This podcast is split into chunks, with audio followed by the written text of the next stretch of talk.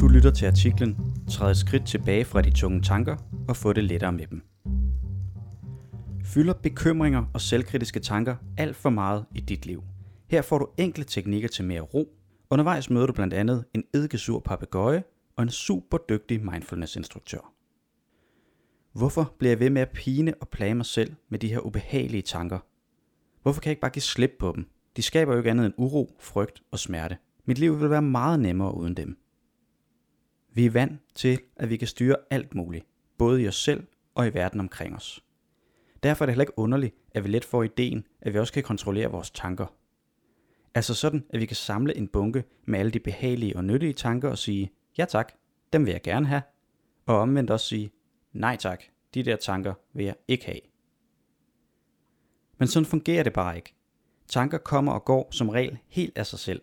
Nogle gange er tankerne hjælpsomme, andre gange mærkelige, andre gange igen er de skræmmende eller fylder dig med uro. Og tanker er lumske. Det er nemlig sådan, at jo mere vi siger til os selv, at sådan må jeg ikke tænke, jo mere kommer de forbudte tanker typisk til at fylde for os. Men betyder det så, at du bare må leve med, at bekymringer æder din energi, din nattesøvn og dit livsmod? Nej, heldigvis ikke. Der findes en anden vej. En vej, hvor du i stedet for at kæmpe imod dine tanker, øver dig i at træde et skridt tilbage fra dem og ser, hvordan de automatisk kommer og går. Det får ikke de ubehagelige tanker til at forsvinde, men det gør dem lettere at rumme, og det gør, at de ikke så nemt kommer til at styre dig. I guiden her får du tre teknikker, der kan hjælpe dig med lettere at rumme tankerne. Dem skal vi se nærmere på nu. Det første råd er at minde dig selv om, at tanker bare er tanker. Prøv at høre den her sætning. Jeg bliver til grin til festen i aften. Sammenlign den så med den her sætning. Lige nu har jeg tanken, at jeg bliver til grin til festen i aften. Den eneste forskel på de to sætninger er de her seks ord. Lige nu har jeg tanken at. Når du indsætter de seks små ord foran dine tanker, minder du dig selv om, at tanken bare er en tanke. Og på den måde lægger du lidt afstand til den, og det er vigtigt, fordi de tunge tanker ellers let får alt for meget magt over dig. Selvom teknikken måske lyder super simpel, så oplever mange, at det ved at træne den lige så stille får et mere afslappet forhold til de tanker, der ellers er så svære at rumme. Teknikken virker faktisk så godt, at vi har skrevet en helt guide om den. Den finder du et link til i den skrevne artikel. Lytter du med fra en podcast-app, finder du et link i beskrivelsen. En anden god måde at få det lettere med tunge tanker er at opfinde en fiktiv figur eller karakter til dem. Det kan fx være, at du tænker, at du ikke er noget værd, at du er forkert, eller at du helt sikkert kommer til at begå alle mulige forfærdelige fejl.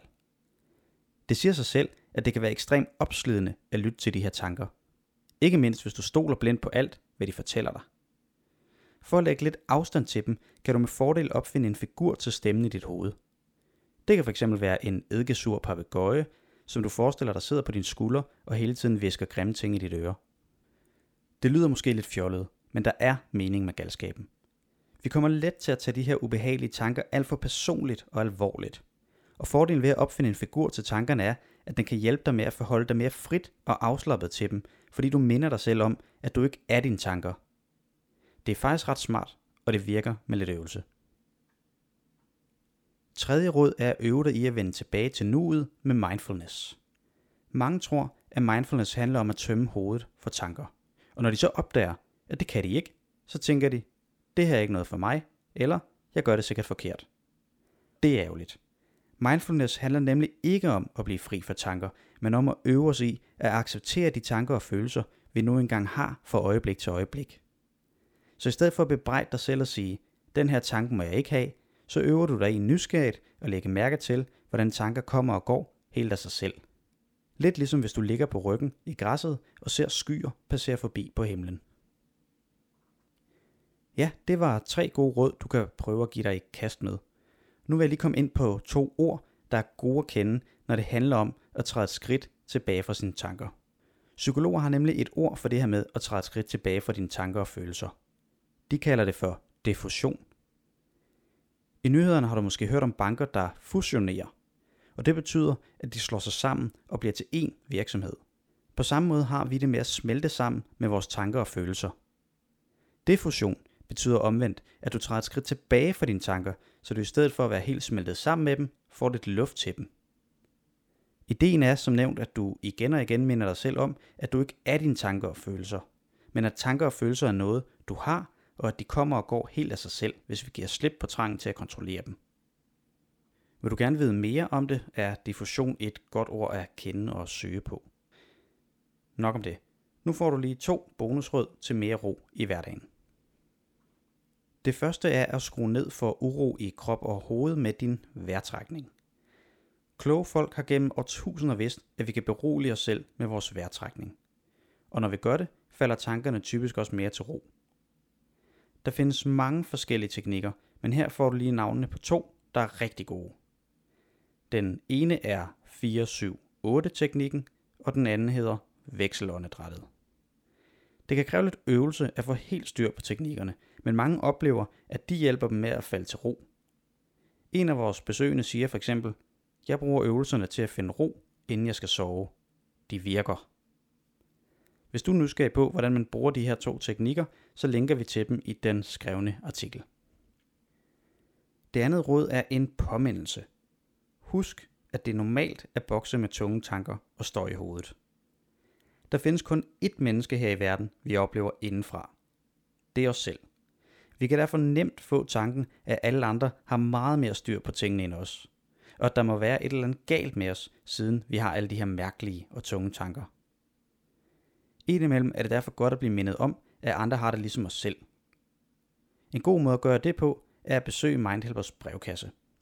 Her kan du fx læse et brev fra en 19-årig pige, der kæmper med bekymringer. Hun fortæller, at hun hele tiden tænker på sit arbejde, også i fritiden, og at bekymrende stjæler al hendes energi og overskud. Måske du kan genkende noget af det. Ellers er der også breve fra 2.000 andre unge i brevkassen, så gå endelig på opdagelse i den. Hvis du gerne vil have flere råd til, hvordan du skruer ned for uro og tunge tanker, så tjek også vores gratis online forløb om angst. Selvom forløbet er lavet til unge, der kæmper med angst, så kan det bruges af alle. Vores gratis online forløb finder du på hjemmesiden mindhelper-skolen.dk Ellers er der bare at sige, jeg håber du kan bruge nogle af rådene, og at du fremover får lettere ved at træde et skridt tilbage, når du oplever de her tunge tanker. I den skrevne artikel slutter vi med at linke til en række andre artikler, der måske er relevante for dig. Den skrevne artikel finder du et link til i beskrivelsen, hvis du lytter med fra en podcast-app.